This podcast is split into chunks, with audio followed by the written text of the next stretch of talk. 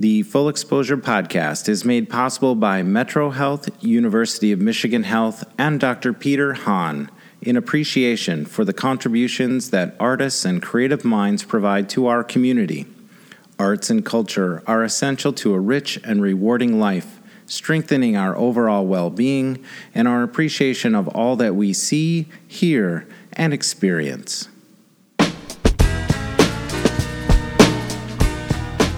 Hey, hey, hey, everybody. Welcome to another edition of Full Exposure with me, your host, Brian Kelly. And as I sit here right now and recording this intro for this episode, I am in Los Angeles. I am sitting in a back patio of a house that I'm staying at near Century City. And I'm recording um, location episodes, on location episodes for the podcast. I'm here for a week and uh, and I have five amazing interviews, photo shoots, video clips, and things. Five different episodes we're shooting out here. Five different people. I'll keep them a surprise, but it's especially significant that I'm doing the intro for this particular guest today from Los Angeles because it's kind of his fault. Eric Hultgren my buddy Eric Hultgren. It is. Uh, I wouldn't say it's his fault. It, he was certainly a catalyst in me kind of taking the uh, final leap to um, start this podcast. Um, Eric had asked me to be on his podcast, which everyone should check out. It's called The Incredible Hult. It's a very good podcast. And he invited me to be a guest. I was a guest on his podcast. I don't even know when it was. I think it was in 2018 sometime, late 2018. And then in March of 2019, I started this podcast. And I had such an intriguing conversation with Eric during that, uh, when I was a guest on his podcast, that I got thinking more about conversations and how I could potentially do my own podcast. So I launched it and uh, here I am, just six, seven months after launching it, and um, and I just am grateful to be in Los Angeles. I'm so happy to be able to take the podcast on the road and create some content. And the reason I'm doing that is because I want to uh, get out of the studio and meet some people that I wouldn't normally meet. They're not going to be in Grand Rapids very often, if ever. And these are very intriguing, interesting people. So if I can take the podcast to them and the whole premise of the show of doing a portrait and then sitting down and have a conversation, I think it's going to be cool. So, and it is cool. I can't wait to share these episodes from out here. It's been a blast. We've shot three out of five, and it is a Sunday afternoon. We're not shooting today, and I thought I would catch up, get out Eric's Hultgren's podcast episode, and uh, prep for the next two days of shoots of podcasts, and um, it's been a blast. That's all I can tell you. Um, let me formally introduce Eric. Uh, he is. Uh, I, I, forget his actual title. Don't forgive me. It's in um, not right in front of me, but he is the social media and marketing director at MLive. I think that's his official title. And he's a social media content expert. Uh, and a marketing expert. So um, he's also a videographer, a photographer, a podcaster, keynote speaker, an all around great guy, not to mention a husband and a father. And uh, but Eric always seems to be in the know about how all the latest tweaks and changes to Facebook, Instagram, Twitter, and LinkedIn are going to affect your business and those and how those changes might make it harder or easier for your audience to find your content in this cluttered, crazy, crazy world. And there's an airplane going over, but I'm going to keep plowing ahead because that's what we do here. And as I mentioned, Eric's one of the reasons that I started my podcast. I put a link on my on uh, the full exposure podcast.com website. You're going to find all of Eric's information, links out to his podcast, his social media accounts, and um, and he really uh, Eric has a great he's a great conversationalist. He's very smart. He knows all kinds of things about social media, and I'm constantly picking his brain, probably to his annoyance, I will text him and say, "Hey, I'm having a problem with this particular type of ad performance I put out on Facebook." Now, boosting posts. If you want to know any of that stuff, if you should if you want to know about how to create and cultivate an audience or create content for your business or your personal life, Eric knows how to get that done, and he does it in a way that uh, teaches you. It uh, it's just a great. It's he just has a way of getting you on the same page quickly and it's a rare gift and, and he also is a keynote speaker he goes all around the country and talks about these things social media marketing what platforms businesses should should or shouldn't be on or what do you, how do you decide what you should be on? And then how to engage how to create audience engagement and grow audiences online. So uh, you're gonna love this episode. There's a lot to dig in here. It's uh, and it's fun. It's a fun conversation. So here we are eric hultgren. Let's explore the bigger picture right now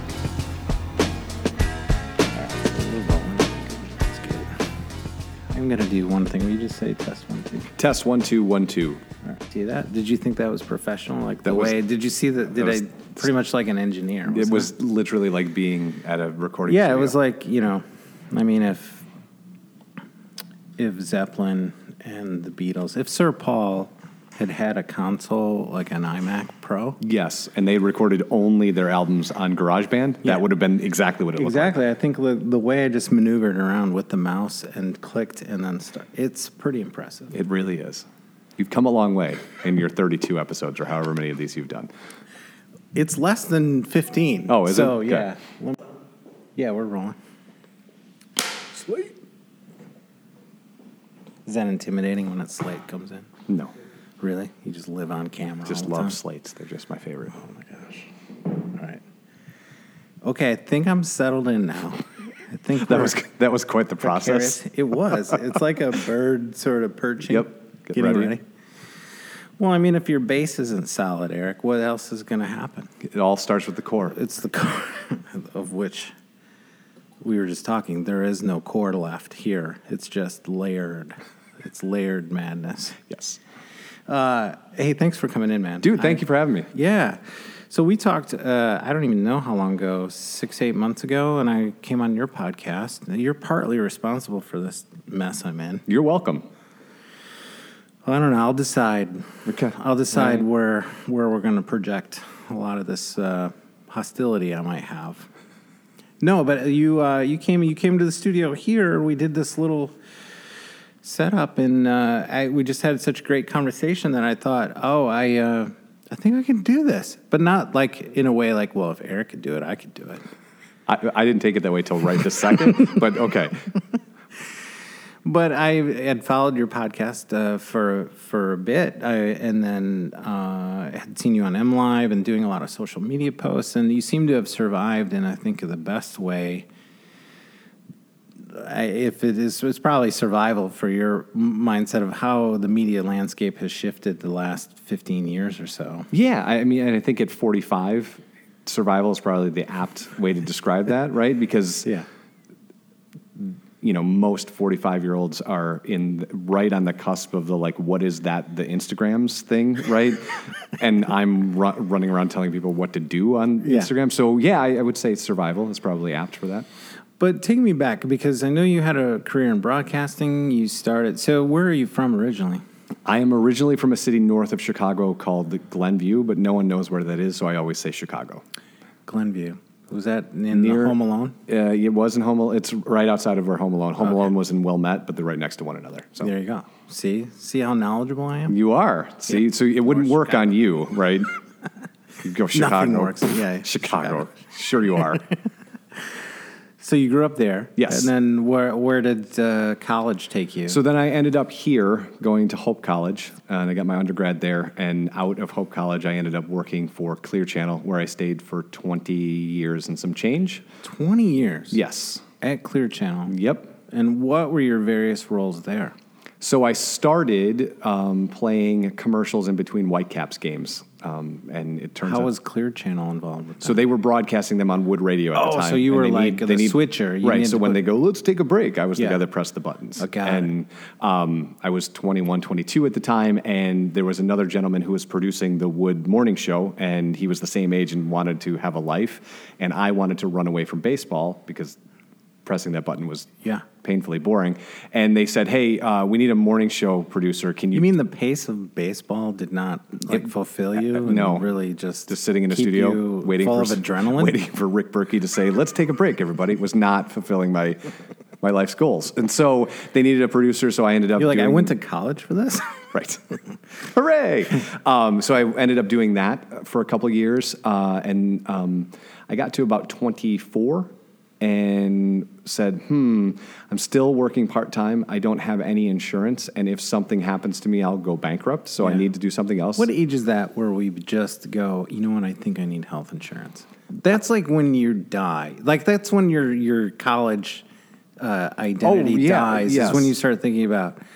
I could, I could, uh, I could, I could maybe slip on some ice. I could turn an ankle in a pothole in a second. Do you have break a leg? How do I get an HSA? Like, how do I contribute to that? So I ended up quitting and taking a job at the Limited in the mall because they instantly gave you benefits. And I thought, okay, so I was a stock boy at the Limited for a while. That's like uh, the equivalent of, of Starbucks now. Yeah. like you can work at Starbucks and get uh, health insurance. yeah, so th- I mean, they were a great company, and so I did that for about six months. And Clear Channel had another opening for me, and I came back. Um, Was that a power move at the time? You're like, no, I'll show them. Uh, oh, it was a negotiating. No, I mean, you know what? I was too young and stupid to negotiate. I just said, "Hey, I need Mm-hmm. insurance. Can you do that?" And they said, "No." I said, "Okay, well then I got to do this thing instead." Yeah. Um, and I ended up coming back, and they had just purchased a radio station called I ninety six, which is now an ESPN affiliate, Mm-hmm. and they put me on the air with uh, a guest you just had, Michelle McCormick, and so Yeah. she and I did mornings for about seven months, and it turned out I was really bad at mornings. And they, Why? Why were you Um, I just it didn't work. Like for everything that she's awesome at in mornings, I was that was just not Hmm. it didn't work. And so I ended up going to afternoons where I thrived, and I stayed there till we bought WSNX in August of '99, and I moved over there. And after that was what was known as the program director, so the guy that picked the music and Yeah. kind of did all that stuff. And I did that till 2014, and then it was time to go, and I ended up at MLive. Wow. So you're an on-air personality doing live remotes and all that other All stuff. that stuff, yes, to Yeah. all the auto dealers No. and cell phone places that you could imagine. Yeah. so Come on down. I'm Yes. here till four. spin the prize wheel. you can take some prizes, some SNX swag. But yeah, did you enjoy it? Uh, were there moments? Uh, I mean, not moments, but like how well, you were there 20 years, so you Sure. must have thought broadcasting was going to be your deal for a while.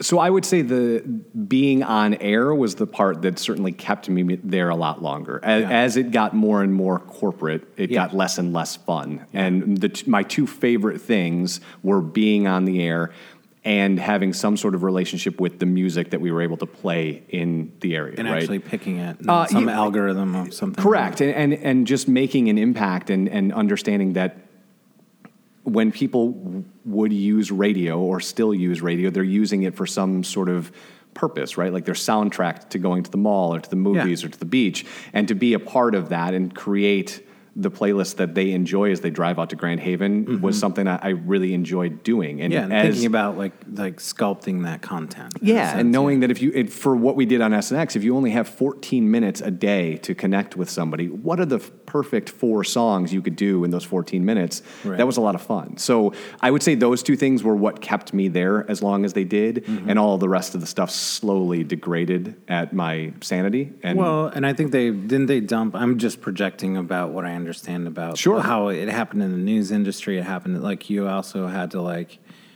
probably be conscious of helping the sales department, Mm-hmm. and then um, you know doing more and more things uh, on your own in studio and Yep. sort of like one man banding. and you were doing less and less on the air. I was doing what was known as a lot of voice tracking, so pre-recording the afternoon show, so I could do all the things you just mentioned, Oh. like running the website, running the social channels, going on sales calls, doing all of that stuff. And so I was doing less of that yeah. soul-filling part of the job, and more of Well, the that's stuff what that people perceive live is that that it's not all pre-recorded. They want Right. You know, that's part of the what if there were as if that was the authentic thing is listening to your favorite radio personality at whatever time slot, you thought they were talking to you in real time, not just like Correct. you know, throwing Yeah. you to the next song or the next commercial break or news cycle. And it felt to me to get to be harder and harder to make a connection because even as it is, if you're doing afternoon drive by yourself, you're in a dark room for four hours talking to yourself. So it's hard to picture Brian Kelly to begin with. Mm-hmm. Now, if I'm doing it at nine in the morning and guessing what mood you're going to be in at three, it's Yeah, good luck with that. You know, it's- right, It's, it's- usually when my nap sets in. nap or snack, right? Yeah. Like what, whatever Either one. Sometimes they're together.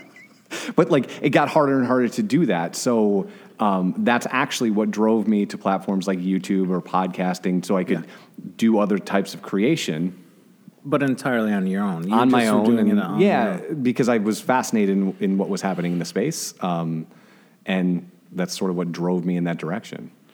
So were you always a tinkerer and sort of like uh, curious about things? Because I think that's if it if you have been, it's I would uh, attribute that to your success and sort of being able to pivot is sort of forecasting for yourself what's coming and when you know like technology and did you see the freight train kind of coming? I would say my if I only if I had a superpower, it would be curiosity, Yeah. right? Like even as we were doing the shoot, it's That's a I'm, great pull quote by the way. You know, I'm I'm doing I'm looking at the lights and going, Yeah. okay, why are those two touching, and what does this black background do? Mm-hmm. And while you're doing something else, I'm going. right. To me, I tend to look at the world as it's one big giant magic experiment, and Yeah. and what you guys do is magic, and I'm trying to pull that apart and figure out. It's not really. It, but, it absolutely, if you don't know what it is, it's absolutely magic. You know, Well, yeah, I mean, yeah, no, I appreciate that. But yeah, um, but yeah, sorry, I sort of cut you off being sarcastic, but the point was that uh, you were able to pivot by being curious in these fields. So it wasn't podcasting when you started, what, four, three, four years ago, or how long ago? so this the one you're talking about was like four years ago. Yeah. Prior to that, I It's had the Incredible Hulk. It is the Incredible Hult is the one I'm doing now. Prior to that, I did for ten years. I did a mixed martial arts or UFC podcast. Get out of here! Where was uh, what? Really? Yeah, so we just stopped a year ago. Was there four? I'm ready to get on the bandwagon, and you guys I just can, stopped. I can help you. Um, but that was our 400th episode, and we kind of hung it up. But I just thought that that to me that felt like, which was one of the reasons I was excited you started this, and one of the reasons I'm so into the way in which you talk to guests is I felt it was a much better platform to talk about the nuance of life as opposed to three minute or 30 second or one minute clips to make oh, sense of the world. right? Well, yeah, I think, yeah, podcasting it can be whatever. It's like Netflix now for like uh, creating t- episodes. They're not a slave to 22 minutes and eight minutes of commercials. Sure. They can make an episode be 43 minutes or an hour and 20 minutes. It Or seven minutes, it- right? yeah, it doesn't matter. So it's when the story's done, the story's done, and you can give it space. That's what's appealing to me. But, um, but uh, when so eight ten years ago, you're doing UFC stuff. Yeah. And who was your partner? in that? So- so for one, full disclosure, I don't, I do not really follow the UFC that much. Although it is becoming slightly, even though it's, uh, it was, it's hard for me to watch. Not that I'm a pass. I like boxing, but there's something more brutal about it that I just haven't, not quite. How do you say? Um, acclimated my palate to. Sure. Is that a fancy way to say that? I felt like that was kind It's of a, fancy way It's a very it. fancy way to say that. Yeah. acclimated my Yeah. So uh, ten years ago, we um, it was myself and um, it eventually ended up being a dear friend of mine, Ken Evans, who's over at um, Hot FM now. He and I just we had been watching it almost since it started Mm-hmm. and uh, had a passion for it and there just there weren't a lot of outlets that were doing So you're like breaking down the fight or upcoming or the business or rumors or those sorts of things But it was all UFC stuff. So did it really? Did it gain traction in that world? So it had a very brief moment where we were able to, um, we'd done enough of them in test, right, where we'd just done podcasts that actually we ended up getting it on the ESPN affiliate for on Friday nights. Um, and played it enough times that we were able to try out for Premier Radio Networks. They ended up not taking it. And after that, we took it off ESPN because we were interrupted by every other sport that actually paid them money, right? The Whitecaps, Whitecaps, Griffins, Tigers. Tigers, whatever, right? Yeah. Uh, which we totally understood, but we wanted to keep working, so we moved it straight to to podcasting. Mm-hmm. So again, we could take back control and do what we wanted to do, and we did it for ten years. Um, Well, it that's got- a great run. yeah, I mean, and it, it just got to the point where it, it, like anything that you do for that long, it becomes. as soon as you get older, it's like you know, uh, you need some, you need to monetize it somehow. To you know, it can't really be a hobby. yeah, it can't be a hobby. Or, I mean, it can. It just needs- like I think you lose. I, I'm speaking for me, not you, but like I was just having this conversation with my dad. I was on this road trip with my dad and my brother on motorcycles. I just got back last night, but my brother's constantly taking photos, much more than me on his phone. He's always looking around and taking pictures, and uh, he's not a professional photographer, but like we were just noting those differences in uh, in our sort of personalities. And I'll, I'll I said something to my dad like, if it's about photography now, if I'm going to post something on social, uh, on any social platform, it has to move the needle in some way towards my business. And I don't mean that in a greedy way, but it's like the create whatever I could show creatively may have a business or strike an idea to have Sure. me create something for them. So the joy of just meandering and go, oh, there's something unusual, or like abstract, looking at abstractions. Like I'm not, I know I can't man- monetize that, so my brain just sort of like, and I don't. know, This sounds terrible, but I, it's not about money. But the point is, I love doing what I do because I feel like people uh, commission me in a sense to do what I would love to Yes. do, and so I don't need to meander off into like, I wonder if I could make uh, photos of the side of a texture of an old barn.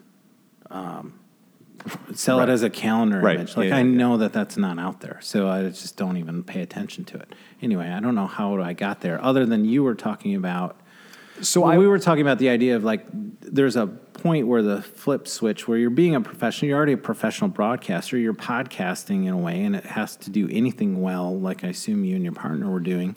It took some time and energy. Sure, right? you know. and and that was more it is that it was it was becoming less interesting as the sport became. You know, they went when we started, they would do five events a year, and now they're doing upwards of. 58 or 60. Yeah. Right. So there would be events that we'd be very interested in talking about, and then events that we didn't care about. Yeah. And that became kind of where we, the nexus of us going, we've done it for a decade. It didn't turn into something that was profitable, which is fine. I, I mean, I'm I'm of the type that I will follow my curiosity Yeah. well past its expiration date, just Sure. because I like the, the just make sure it's dead. just the curio- the curious nature of it. But um, yeah, we we kind of turned that one off, and I put more energy into other things like the the Incredible Hult podcast, or my nonprofit, or my family, or Well, whatever. That's what attracted me, and in some ways, it helped shape even the guests because I knew I didn't want to do a podcast about photography, and so I'm relating my first experience with you on on your podcast when I was doing digging back into other episodes of yours. It was all over the place. You know, you might talk to Rob Bell, or you might talk to a filmmaker, you might talk to someone who's a entrepreneurial thought leader. Sure. Like it was all it was just whatever engaged you, and I find that interesting and sort of taken to some degree that model here. Like I'm talking to you, I might talk to a, you know um, a filmmaker or a photographer or whoever I want. That's what's cool about it. Then if the space allow this podcasting allows that sort of thing to happen, if you want it to. And I forgot my train of thought there. Darn it, Eric. Where was I going with that? Uh, I'm cutting this out because I don't want to sound bad. in front of you. you were uh, you had come from the the corporate world of what we had described as being corporate, Sure. and less personal. You were doing this podcast, and then you went to this forum. Uh, you know, you could podcast and talk to whoever you were interested in. There was nothing at stake except your own curiosity. Right. And so for me, that really just said, I, you know, podcast can be anything you want, episode to episode. Doesn't really matter. You don't have to stay in a lane. No, and and in this era where it's more about niche programming than it is about mass programming, Yeah. that gives you that freedom, right? You don't need all the listeners; you just need your listeners. Yeah. Um, and and I hold fast the theory that the the money will come if you do what you're interested in. Yeah, I say that about photography uh, all the time to students. And I'm sure you've said it to broadcasters and other people interested in that. It's like, well, if it's your passion, you gotta. Nothing's going to be easy. Yeah, uh, But the, go the- get it. The one thing I would say though is in the last eight years I worked at iHeartMedia, I didn't hire a part timer, so I don't never I don't normally tell them that you can do anything you want because it's not getting into radio at this point because they're not really hiring. So what I tell them instead is make as much stuff in that four years as you possibly can try as much as you can create as much as you can and so you can figure out where you end up because your path to getting into broadcasting whatever it is is much different than mine was because it's not it's totally non-linear at this point Right. Well, I think the explosion of all this media content, just content creation for whatever Netflix or Hulu, just name any kind of you know streaming platform, they all need this content. But what it's allowed to double on your point is that people can take whatever voice they have, as narrow as it might be. There's a good chance you can discover enough of those people in the micro to make it sustainable, hopefully.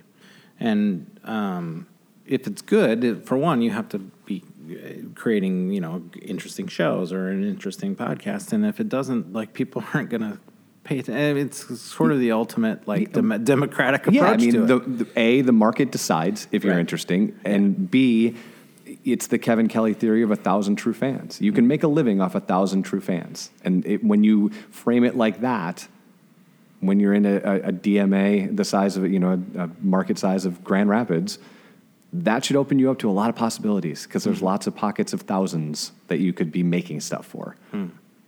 If there were a thousand, uh, thousand year old pockets, is that a million? I, I was really? I was really bad at math, so I have no idea. Carry the one, add six zeros. I'm cutting that part out too. okay. No, um, well, yeah, and I think uh, a friend of mine was like that early on when online and MySpace started with music. He's like he adopted that thousand fan things and then started with backyard shows and doing stuff when he couldn't make an album anymore. Sure. you lost your big album deal, you know, and that's. But pivoting through that is great. But like the uh, so, how did this opportunity? So you're riding this broadcast wave, and uh, how does it end at Clear Channel? Did you like see you later, or Uh, was there it wasn't quite like- see you later, but it wasn't quite. I, um, I mean, I don't want to. You don't. Have no, to no, no, anything. no. I'm not. I'm not couching at all. I'll tell you Yeah. the story. I was just trying to figure out the way. Um, I would explain it to my kids that it didn't end as well as I wanted it to, but it ended the way it needed to. Right. Right. So uh, the last four years, I was doing much more digital and social and web stuff and much less broadcasting. And uh, I had gotten to the point where I was turning 40, and I essentially went to them and I said, I, I can't play Justin Bieber records anymore because I'm 40 and it just feels weird. What what's next? Um, and they really didn't. There wasn't a really great answer as to what next, as other than hold on. And, and I'm not really a good hold oner. And so this opportunity at MLive came up, and they were looking for a director of marketing. So uh, I said, "Yeah, I'd love to interview for the position." Even though if you look at my LinkedIn or my resume, or nothing in nothing in it indicated that I should be a director of marketing. But they took a shot on me. Um, and So that was a title, director of marketing for MY. yes, so my jo- Does that my mean statewide or just yeah, it was Grand sta- Rapids? no, it was sta- it was statewide. Yeah, so I yeah, right. So they took it like they took an awesome shot on me, and Yeah, I, no, and great. you know, and I can't say enough good things about that opportunity. And the the first one of my first jobs though was to figure out a way to um, work on subscriptions for newspapers to millennials, which turns out is not an actual job, right? Well, it's not an actual thing. Right. They don't want to buy papers. So very quickly, we and this is one thing that they're awesome at is that if if the person is in the building and not in the right role, they will work to figure out where that person goes. And so very quickly, we ended up going back to what I was good at, which was social and that sort of thing. So mm-hmm. very quickly, my eight months in, nine months in, I was back to creating campaigns for clients and consulting for clients and keynotes and those sorts of mm-hmm. things, which ended up being the lane I should have been in in the first place. Yeah, because you are doing more keynoting now. So when you do when you do presentation, what do you want to call keynoting? Sure, whatever. Or conferencing, Yeah. or you speak to uh, an employment, or you know, Talking at people. Yeah, talking. Well, but they're there to learn, right? They're there to like learn something new about the landscape of media and social media. Yep. And how uh, big and small companies can uh, leverage these platforms. Uh, what is t- a typical uh, three point arc of? I don't mean to minimize it down to three points, but like uh, the idea is, so Sure. if I'm going to hire you to do speak at my conference, generally, what are you? And that's what's your yeah, elevator What are, pitch? what are the three takeaways? what are you? right? What are you selling? me? Yeah, so I will typically give sort of a, a state of a state or land, you know, Yeah. Mm-hmm. like what the land looks like. Here's where all the platforms are. Lots here's of explosions Here's the ones to pay attention to. Here's the ones I wouldn't pay attention to because Mm-hmm. lots of people will walk in and say that you should have, if you're a funeral home, you should have a Snapchat account, and that's a stupid bit of advice, right? And then the second part is I'm actually going, and this is something I learned through watching others. And, and you will go and see some conferences, and people will stand up on stage and they will talk about themselves, but not necessarily give you something you can do. Yeah. They will say, Look Sure. Mm-hmm. at this amazing thing I made. Isn't that awesome? Everybody claps and we go away. And I wanted to make sure that if you were going to take a shot on me or a chance on me and bring me into your event, that I was able to leave you something that you could do right now. Yeah. So some, some practical, actionable items. so that is all Act Two is. Here is Yeah. the things that you can do right now. Right. And then Act Three, if they have the space or the ability Curtain to call. do Is it, this the curtain call? is I prefer to do Q and A because I want them to tell me what is your actual problem. Yeah.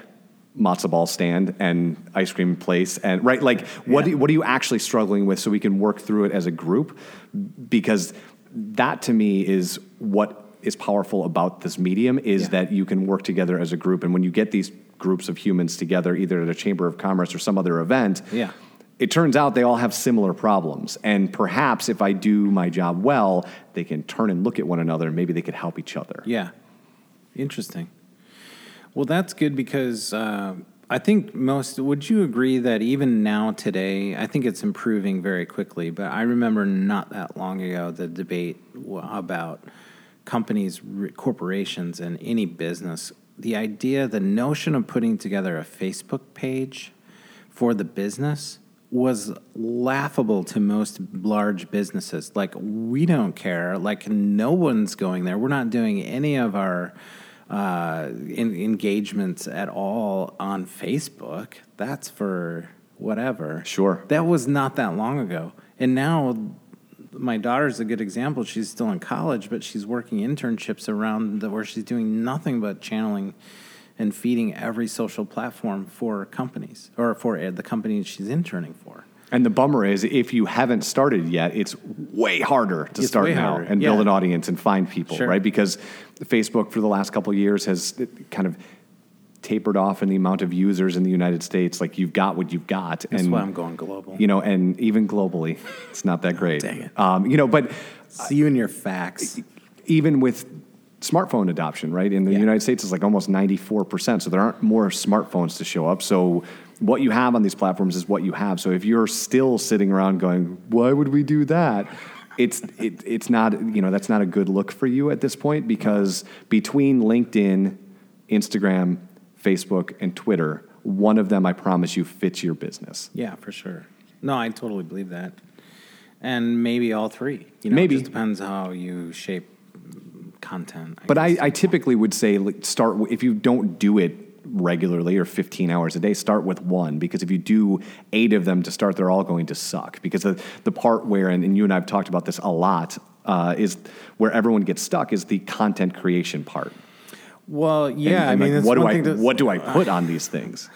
it's almost like saying in a weird way. It's like, um, how can like if you're gonna go out on a date and you know and you're very interested in some some girl or boy or whatever, you're like, how can I make myself interesting? Like, how, like mm-hmm. you're almost like getting ready to put it out there, and it's almost too late in the sense that if there needs to be like the authentic, you're already searching for something that's going to avoid. You're the last thing you're going to find is authenticity in that moment. Like Right. as a brand, Yes. Some people don't even understand brands and their own company's brand identity and what it stands for and what it should be and how it should be connecting to audiences. I think that's what's fascinating is every voice of whether it's a small company or a big huge corporation it has a personality it has a Yeah, and, and I've been, um, I haven't really fully fleshed this whole idea out, but I've been paying a lot of attention to both Pixar and Illumination's animated movies. And when the credits start rolling, sixth or seventh credit in is always someone who is the head of story. Hmm, yeah, And yeah. That person's job is to make sure that the hero's journey starts and ends well. Right. And and to your point, I think brands should think about who their head of story is, who's going to make sure Mm-hmm. that we're not getting ready for the date on Friday night that we were ready for it eight years ago. Yeah. Um, and or at least for the narrative you're telling. Yeah. There's a quarterback for how that unrolls, and there's a content plan behind it. and you have a purpose for it because Yeah. that's the other thing that brands do is we're going to start a facebook page why well because someone told us to nope wrong answer right what, what do you want that page to do what do you what does brian kelly Mm-hmm. want his instagram to do well he wants to drive it to his actual business and Mm-hmm. get people to be interested in what he does okay then he can't take random sides of barns as photos because that's not what he does True, true. And that you know those are usually the two places where brands get stuck or Yeah. have a problem with is Is how this do the I same thing? Is it the same problem? I had somebody uh, approach me, a, a friend of mine who works for a company, and I won't mention names. It's not that it's all that contra- It's not controversial at all. But the po- question was posed to me: "Hey, you're doing podcasts now." I'm like, "Yeah, you know, I don't really know what I'm doing, but I'm doing one." And and they're like, uh, "My boss said uh, we should maybe start thinking about doing content, uh, podcast content. Do you have any tips?" I'm like, I, no, you're in the furniture industry. Like, I don't know any. Like, is there an audience for talking about? Uh, and I'm not asking. That's a rhetorical. I'm sure there's an audience out there, but like they hadn't even thought about like who they were speaking Sure. to really through the podcast yet. So, or even why they uh, a podcast would be effective other than just like live streaming occasionally on their Facebook business page. Like, start somewhere. You don't have to do a podcast, but you can like at least leverage the audiences that are already there yeah well and if there are any. and stop starting things just because you read an article about them right you know Right. is 2019 the Yeah. era of the podcast well it might it might be but if you look if you look at iTunes and you look at the top 20 podcasts consistently they all come from a traditional medium right or a more mass medium so Joe Rogan comes from television right like Chris Hardwick comes from television Yeah. Serial comes from radio so if you're looking in that and going, see, there's there's a growth opportunity. Well, if unless your furniture company had a television channel, like that's not necessarily an apples to apples comparison. But to your point, if there's an audience and you have something to say, you got to plan that stuff out. Because the thing that you and I talked about when we stopped doing the episode we did was. I think it's like 60 or 70% of people who start podcasts stop at episode six because they just, Well, I don't think that's unusual. That that's the same with anything. sure Most- it is. Well, you but know, this is just, yeah, yeah. this is the thing du jour right Well, now. Everyone's exactly. going to start a podcast. Well, and there will be there. You know, it's already saturated, and I felt even funny dipping a toe in because it's like you know I even say on my on my about page of my website, it's like, does the world need another podcast? That's the first thing you read about about my podcast. Does the world need another podcast? The answer is no. It, See, but, I disagree. But no, but I mean, I'm saying in in the abstract, as glibly as you want to put that, I would I disagree, and I would I'll tell you why. Because even if you just look at your first fifteen episodes, there are people who traditionally don't show up on podcasts, and for sure are human beings in this town that haven't had an hour to talk about themselves in any platform. Yeah, but I you, I understand what you're saying. I don't know. No, that I don't that- think you do. I don't know that that Uh, that doesn't automatically. Not that you're saying it should, but that automatically translate to an audience development. You know, it's like there's a reason where maybe if people find the podcast because they've heard of my work or the premise of the podcast, or they stumble into it somehow. A lot of times when the guest isn't necessarily known, or you read the quick bio, they may not on paper be interested in you know or just reading the text and going okay i'll click into this and listen to this podcast you know there's a lot of levers to pull is what i'm saying uh, for Yes. success But I guess I would argue like you didn't get into this to have hundred thousand people listen to the podcast. You got into it because you were interested in. it's you and me at this point so int- you were it's good. interested in the the you're one of you're my first fan of a thousand so uh, if you could leave a hundred dollar bill on the table I that'd will great. be more than happy to do that. But, but you know, like if you get into it trying to attract a giant audience, No, it's not going to yeah. work, No, right? You've got to get step. into it and, Yeah. and be interested. Right And and, and not to cut you off, but and understand like it's a long tail. You need a Right. 100 episodes or 200 Yeah. episodes or 300 episodes sure. before you can even say, Before anything could, you know, I mean, how many, you know, I mean, when Rogan started, like, I'm sure people were calling him crazy for five years. Like, Sure. It wasn't, you know, like, why are you doing this? Why are they four hours? Why are they three hours? and now he has a 14,000 square foot studio. Yeah. Like, he's doing okay. I mean, which is okay. If you want a big studio, I have, I have a little less than 14,000, but I do have a nice studio. You do some other stuff in here too. Well, that's yes. true. It's not dedicated to my podcast, but you know, there's another there's there's another mountain to climb there. Maybe. No, Sure. I'm just kidding. Uh, but okay, so audience development of that. But yeah, I mean, I think. Um, but the point I, I'd go back to is nothing's easy, and a lot of most things that people start don't end well. And it doesn't matter if it's a relationship, if it's a, um, you know, starting out on a job, going to college, um, trying bowling, Yep. uh, archery, fishing. Like you know, a lot of people buy boats and then they you know sell them after four months and they don't like boating anymore. Like there's a lot of stops and starts in life, so there's a lot of combinations that have to fall together for anything to really be sustainable. But I 100% agree. And when I, I don't want to make this uh, your analysis of what I'm doing because it's your fault I'm here. But um, is you know I committed to I'm going to go hard at this for a year and see. And now that I'm four or five, four months in or whatever it is, um, you know I can't. Re- you know I might as well reset that for 12 months on top of that, and then 12 months on top of that because. Uh, I don't know where it's going. It just I, but I won't know. And the way I'll find out if it's not going anywhere is if I stop. Do you like it though? I do like it. I do. I love it. It would be great to do something like this more regularly where but there there has to be the move the needle thing at some point. So how long do I do this as a side project? Um, you know, and I'm just started now to put put the bait on the lure to say we'd love to have some partners in the podcast, but it's really a critical point for any business. If I can just bring it for the audience, it isn't about my podcast, but there is a point where you have to create commerce and a hobby. For me, has to collide at Sure. some point. Yeah, yeah. Otherwise, I could be better and more efficient just by doing what I've been doing and trying to stay focused on. You know, part of me is like, is this the time to get distracted with something that doesn't create any? It actually costs me money. It, it, that's out of pocket cost. It um, it isn't sustainable in the sense that I can afford to invest in it now, but like, does that make sense a year from now or two years? That's a question I'll constantly be evaluating just as like another side business project.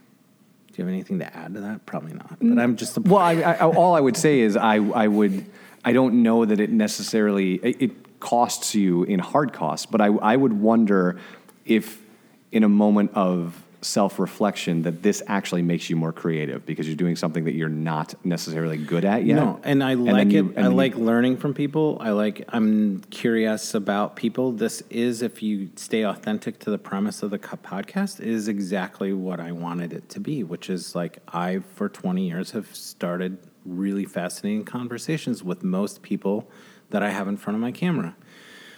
And they're always abruptly ended because the shoot ends. Sure. And so we're now we can meander into anything now. So that if anyone finds it interesting, then uh, aside from myself, that's great. But I'm also I have been doing these things uh, just in different compartments. I've been doing portraits for my book for no pay, for just because of a creative expression.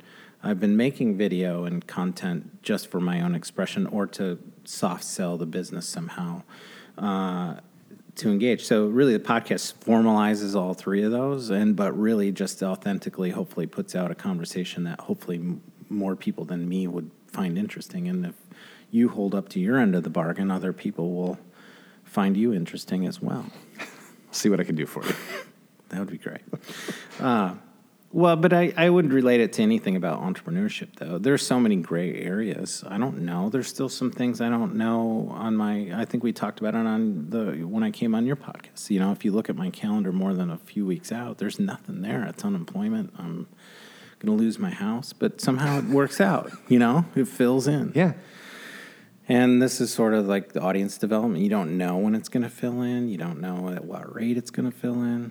Did you feel that pressure at M Live at all to like What is what is uh, so? There's another question I have for you about this mysterious M Live arrangement Sure. you have. So you're doing what? You're doing content creation. You're creating all kinds of things. I see you talk about everything from new technology.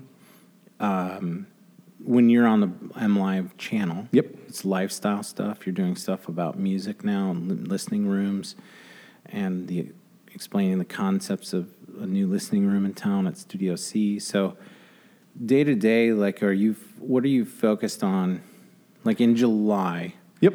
like what is going on at M Live for So- you? And Yeah. So in July, I will be doing a lot. Of, my, I'll answer. I'll answer that in pieces. And I just parts. meant to say yeah, there are a lot of tentacles to what yes, you're doing, and so, I didn't mean to like. Yeah, in July specifically, it will be much more video content, um, and the rest of that stuff kind of kicks off in September as a lot of businesses kind of chill out. Yeah. you know, I don't know if you feel this, but a lot of businesses chill out on bringing people in to talk because it's summertime and lots of people are Yeah. gone, and that stuff kicks off. So my job. Uh, uh, falls into three categories it's it's keynoting and consulting so coming into a business and helping them navigate social or whatever questions they have around that But you do that via M Live, Correct. As a role that you can sell those services, Correct. and consultations through M Live. So you're billed as an M Live expert. yes Got it. Yes, and um, and then the other part is running campaigns. So these would be companies that don't want to do it themselves; they want us to run it. So we've got a team, and. Yeah. I work with a team, and we execute a campaign that can be ad campaigns or Yeah. organic content. Well, I remember in the old print days, you'd I'd shoot some of these for the press way Sure. back in the days. They do advertorials. You know, it's like, hey, we're doing an advertorial. Looks like editorial content, but it's a paid placement. Correct. And uh, this is more management of anything. It doesn't have to be under the M Live brand, but you're just helping as a almost like a consultancy ad agency, right? Yeah, as a full full service ad agency, which is the part of MLive that I work for, and then the third part is more of the advertorial that you're talking about. I am on the Michigan's Best team, so John and Amy do the food part, and we rolled out travel, and now I do business and innovation, which is where that listening room series came from. So um, that's the the Michigan's Best innovation in business is most of what I'm going to do in July is a lot of shooting and editing and that sort of thing, and then towards the end of the month I'll start to You must write. have a huge team working for you. it's a huge team of one. Shooting, editing. That's all me, which I'm sure you can can understand. Um, and then I'll start writing at the end of July for the keynotes that I have to do in the fall, and build the decks in August, and then get back on the road. Oh, that'd be cool. Yeah. Because you, um, I was following your posts. Like you go to Vegas for uh, what's that big conference? I went for the Adobe Summit this year. yeah, which I've always wanted to go to. But you really ran across some real thought leaders in business and audience engagement. And, Yep. Uh, are so, some of them seem to be people? There are people that you've followed and been influenced by in some way. So in in that particular instance, they reached out to me because they wanted to bring in, I think, somewhere in the neighborhood of sixty to hundred influencers for the Adobe Summit, and my original role was to come in and vlog. Go to the summit, make some pieces about what the summit is, and then put it out in the world so that people like you would be like, I've always wanted to go to that. And then you go to it, right? And then uh, an opportunity came up where they needed a host to do all of those interviews. And because of that superpower of curiosity, you know, I ended up on their list of people that they wanted to do that. So I instead spent three days sitting in a studio that looks like this. It was nice. Yeah, yeah, a it was nice a really, really nice Yeah. setup. Um, and then I spent three days just interviewing. Yeah, you get five ten minutes with Yeah. whoever, and Yep. they just threw them through. So who booked your? Who was your booker? Like producer? Not who specifically. Yeah, it was like- it was Adobe did it all. you know, they laid it all out. So I, you know, I um, probably uh, Scott Belsky was probably the the biggest one if you're in the creative world and you used Behance at any point or Mm-hmm. read his books. And then my favorite was a woman named Cathy Hackl, who's an expert at AR, VR, and MR. She's actually one of LinkedIn's experts that they put out there to beta tester products. Mm-hmm. So she was fascinating because I'm really mesmerized as what that part of the universe is going to look like when we're viewing the world through the glasses that you're wearing now and it looks different than it does right this very second so Well, yeah, that's still the thing I'm still an old man about. I mean, uh, is the, the the VR? If I'm behind on anything in my industry, is knowing the value of um, uh, immersive experiences. I know, like from a retail setting, that that's important. You can see your couch in your room and the Sure. scale of it, and I see the practical aspect of it. But in terms of like how I typically work with companies, I have not been able to pivot to an idea where I was like, this would be great in a what's the two? There's VR and then there's So the virtual other- reality Yeah. is when you're wearing the goggles, yeah. right?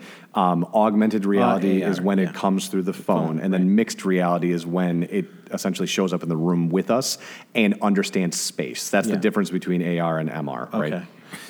But yeah, at least for what I'm, and there are there's one production company in in town who's on the forefront of that and has been doing when so when I in the early days what it was was like 360 filmmaking Right. that type of thing and I was like I don't know that people really care about the content that I'm doing in a way to like pitch a VR to get budget you know to do uh, you know an immersive sort of 360 corporate video or something like I'm just not seeing it for myself. But uh, like if it's a lifestyle brand or if it's like whatever box of water and you want to go water skiing and scuba diving, like that might be a cool thing to inject a brand in with an experience, lifestyle experience. But that is something that uh, I just you know, a lot of my learning are in as you progress through technological changes in my industry, photo or video, and you've experienced the same thing. Is just having one client that you find a good fit for, and then you go figure out how to do that. That's been my whole career, like especially pivoting to video. It's just like I had a client base of photography clients, and I was like, you know, what, I should try this YouTube stuff. Let's like tell some stories with video,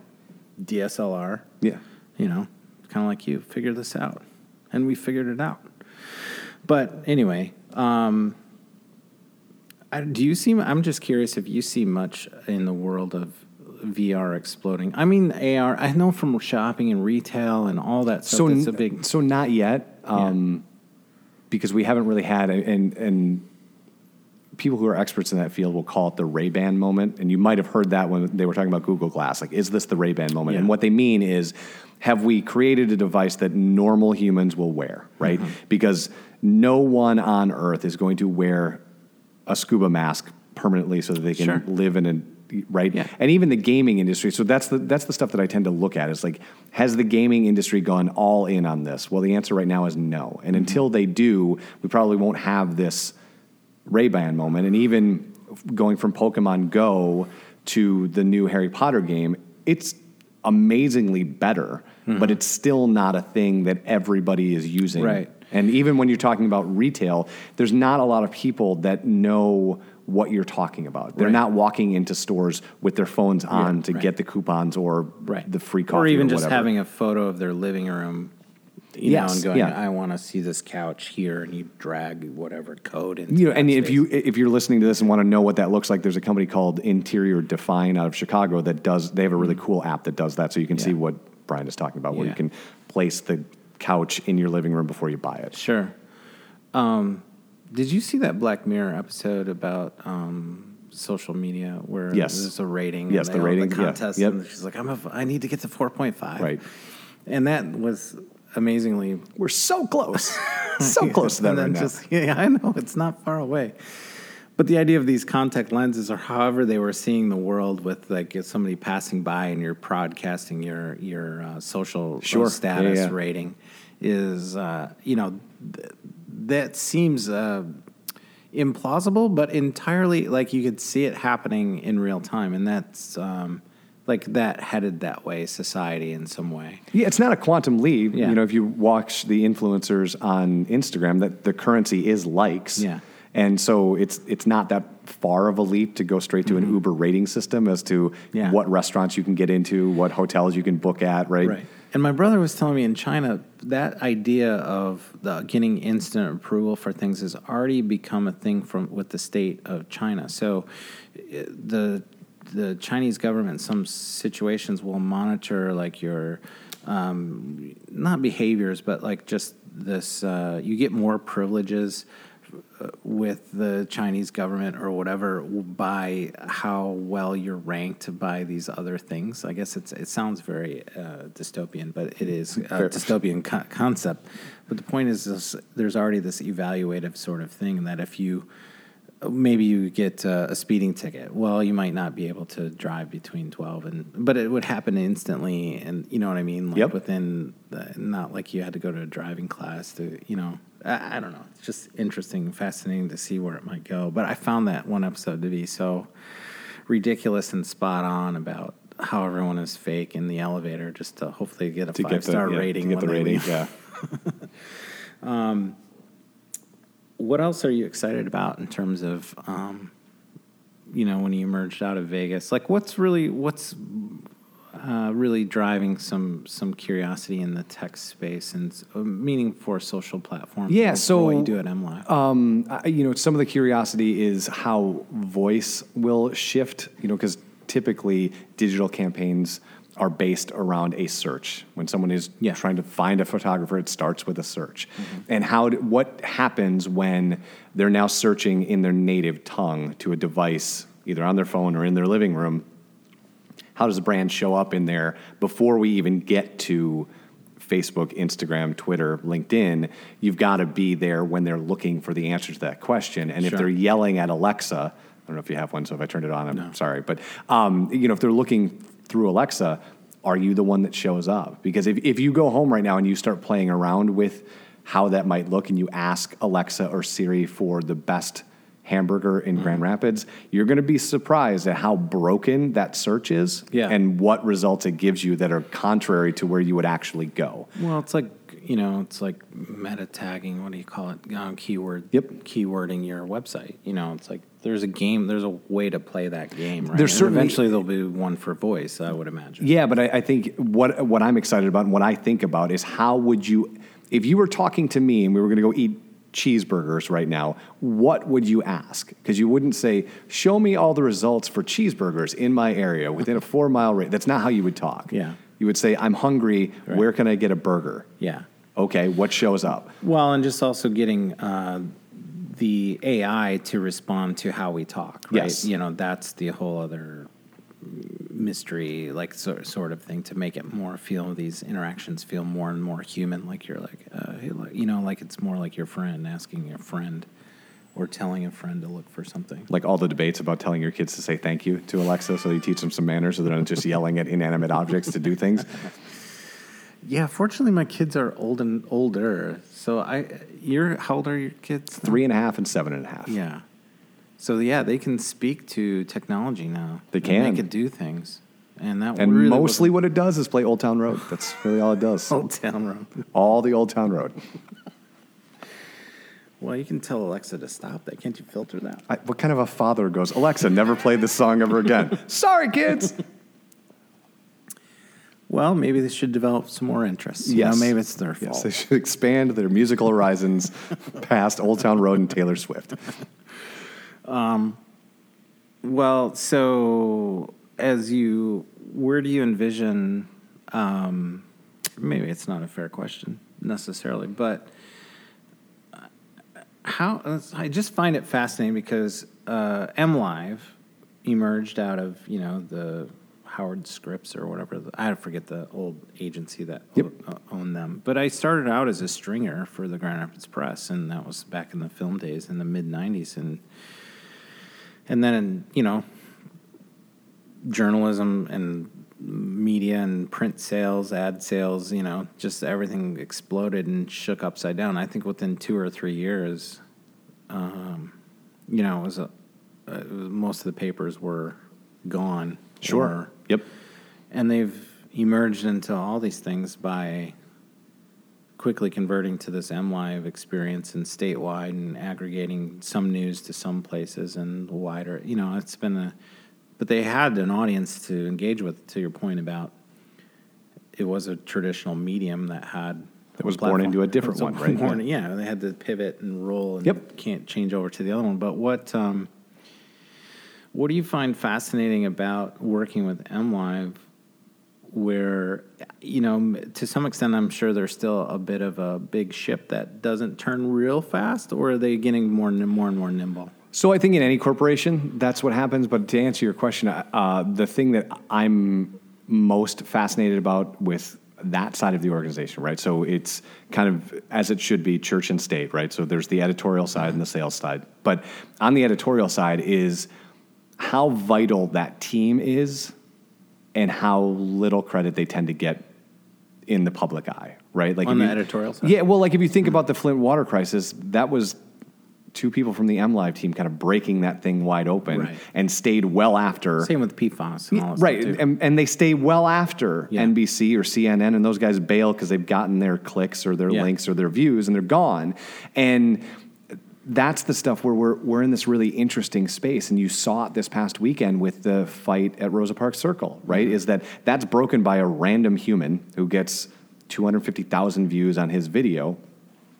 But the problem is, it's great that he's there so he can document it. But the problem is that he comes into that with his own biases that you either agree with or you don't agree with. Right. And when left to our own devices, we're making assumptions based on what we viewed, right? So if you just view that video, you've mm-hmm. got an opinion of it, whatever that opinion is.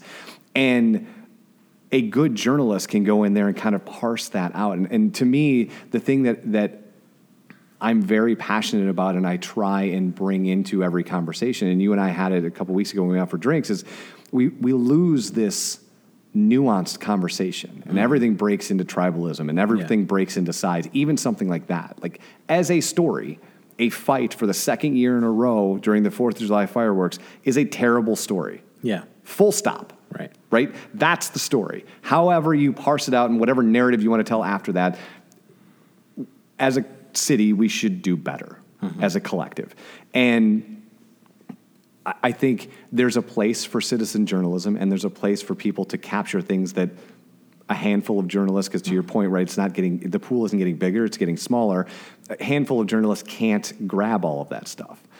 But when you need somebody to make sense of something like PFAS or the Flint water crisis, you need somebody with connections to understand the questions to And ask it- and it's a long access. tail on that story. And It's it's, a not- very long tail. Yeah, you can't you can't just you know spend an afternoon sort of getting some quotes and then write about it. It's, No. it's too moving, and you need journalists that dig because uh, certainly the corporate spinsters are going to not ha- not be forthcoming. I'm not speaking about PFAS Sure. specifically, but just in the Just in, abstract. in the abstract, yeah. It's it's you know they're not inclined to want to let anything bad come out about their company, and um, but journalism breaks all that stuff. You know, Well, and then you're now you're in this era though where we're using the word fake news about everything that we don't agree with, and Yeah. so these men and women come slamming into this idea of fake news. So you put stuff out in the world, and if it doesn't meet my worldview or connect to my worldview, then I'm just going to say it's fake news and dismiss it.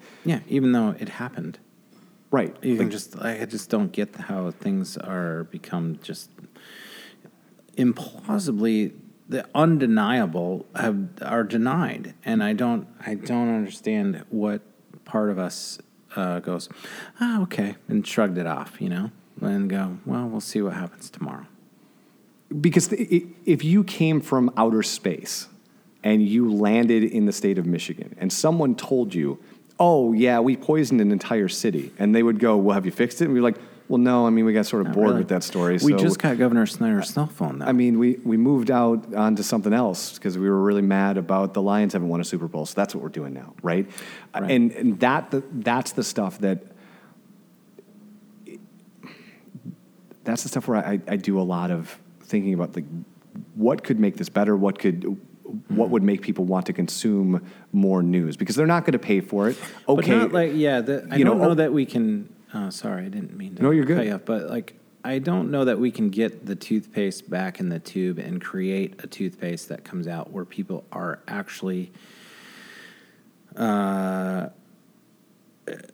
uh, concerned, like they're they're discerning and um, and objective about what they're reading, and uh, don't instantly just fall into that uh, catnip sort of.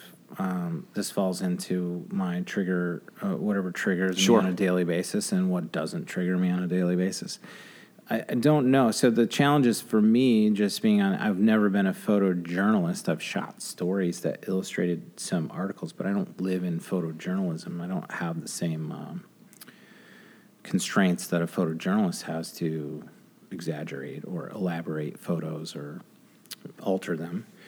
So, but but you were saying no, it's me you, waxing like you- so poetic about my you- stupid career that um, You were saying that we couldn't get the toothpaste back in the tube. yeah.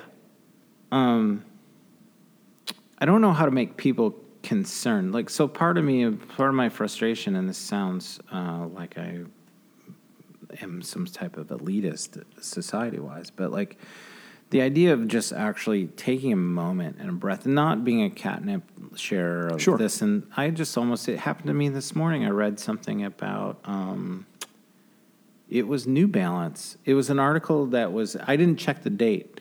And I was like, this makes me so mad. And it said something like, uh, New Balance is putting out an American flag um, sh- themed shoe to support Trump. And I was like, oh, New Balance. I can't believe you dip a toe in that, like the anti Nike sort of like Yep. whatever.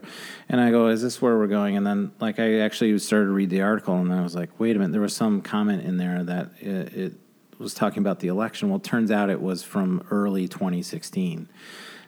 And I was like, oh, that article's three years old now.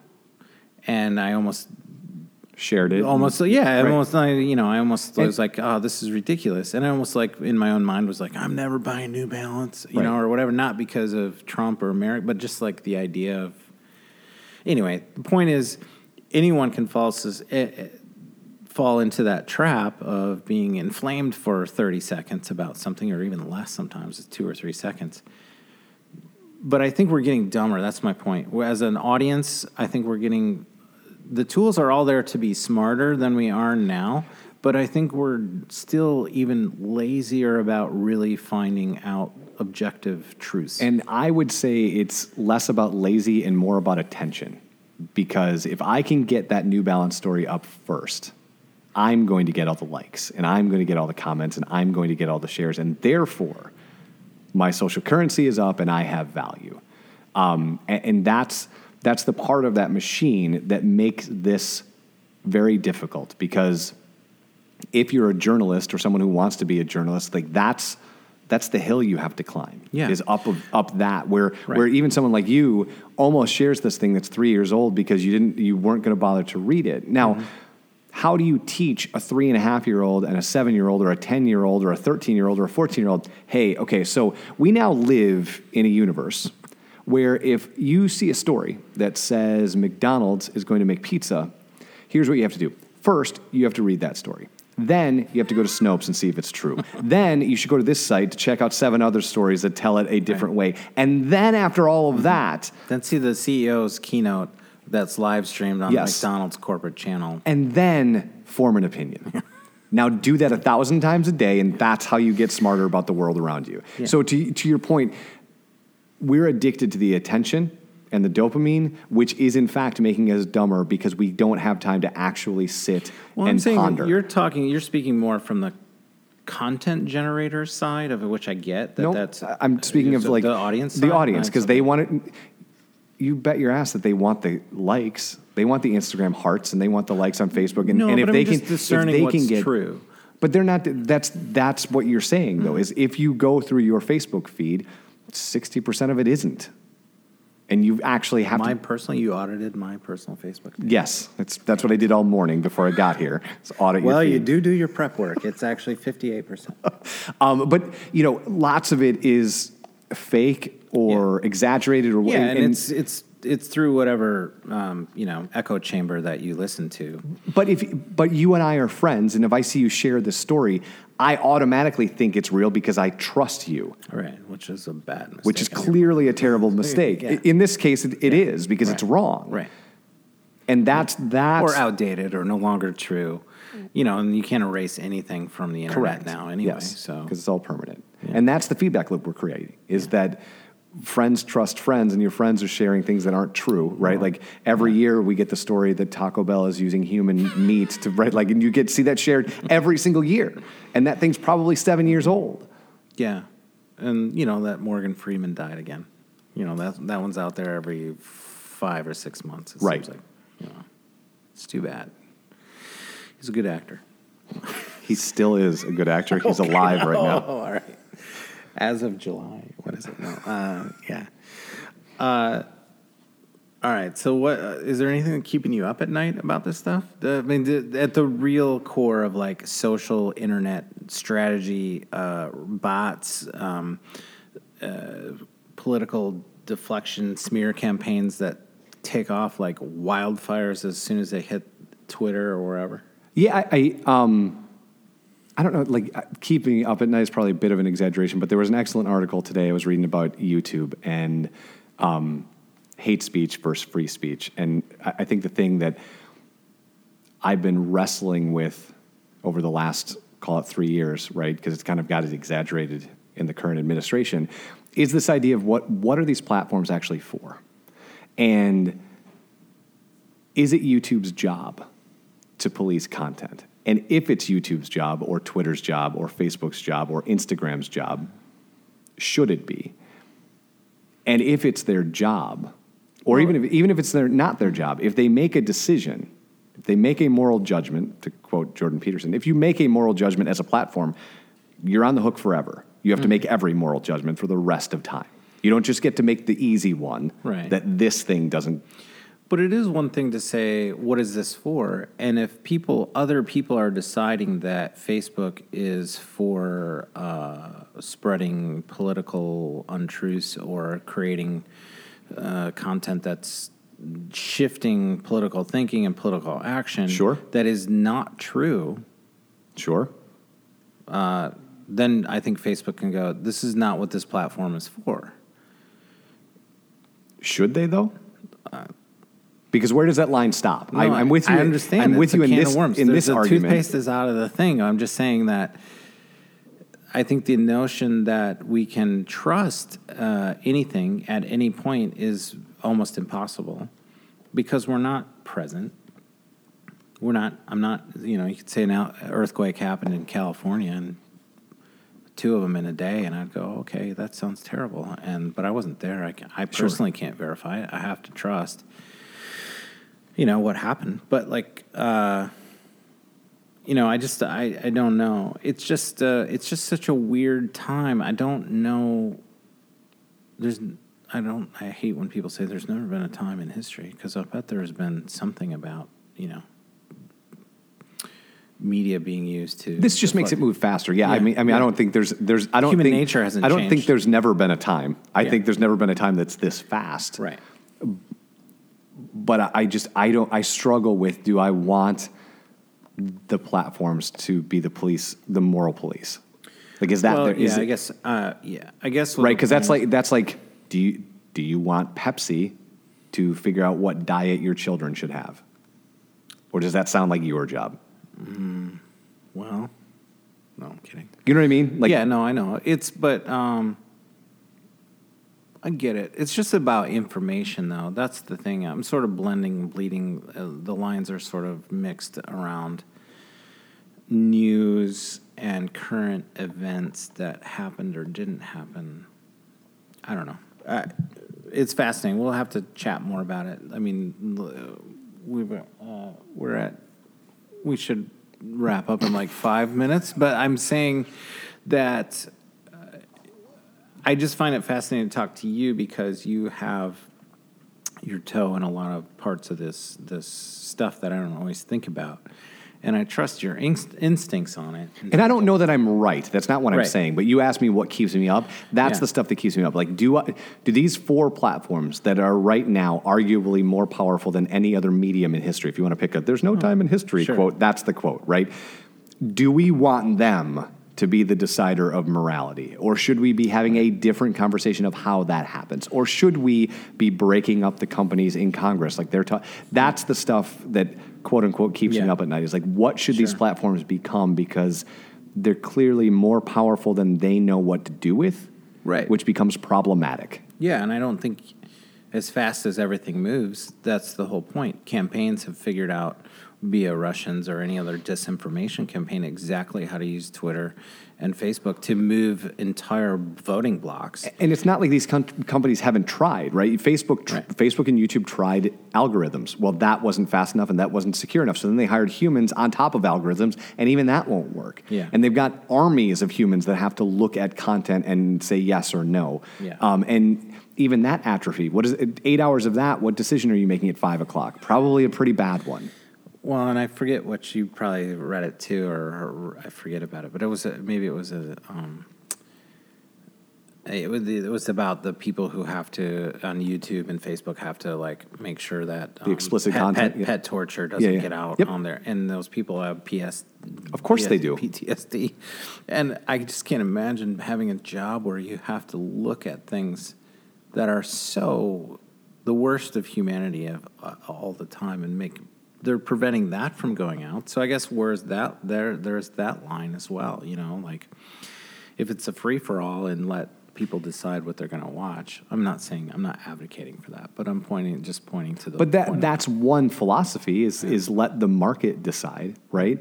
The the problem is everybody everybody in air quotes, right? The estimation is that that's not what's happening. Is that all of the bad is bubbling up and not all well, of like. Instagram has made a constant, uh, a, concerted effort to not show female nipples. You know what I'm saying? So yes, but like that, that- that's, one of the reasons that Instagram continues to grow is because you can Right. escape all of this into that universe. Right. So, th- isn't that cutting against what we're talking about? Because they're they're providing censorship. But it's a different platform that you can't actually do the things that you can do on Facebook and YouTube, right? You can't do long form video in the feed. You can do it in Instagram TV, and you can't post articles. You can only post screen caps of articles. And Mm-hmm. as a general rule, text on Instagram doesn't work very well, right? And ends up being too hard. And I yeah, would, no, I would I'm, I'm, I'm just saying the moral line. I'm saying is like like nudity isn't going to be a uh, part of like uh, Tumblr went off that way, and Twitter has a problem with that, and you know just like pornography being on things. So there is a line that's been that the company at Instagram and Facebook has said we're Facebook not, does the same thing. Same thing, same company owns them, but uh, they both made efforts. So I, I think it's interesting that like Tumblr is dying. Like there's certain platforms that I guess the audience has speak spoken that more users will go to things where they feel safer sure. and not going to be confronted with some you know s- some random pick that's like oh genitalia whoa okay But that's just one bucket, Yeah. right? Right. There's a lot of other buckets that you can find all sorts of stuff on YouTube and Facebook that you probably would be really can you send me some equally morally ab- abhorrent of, you know?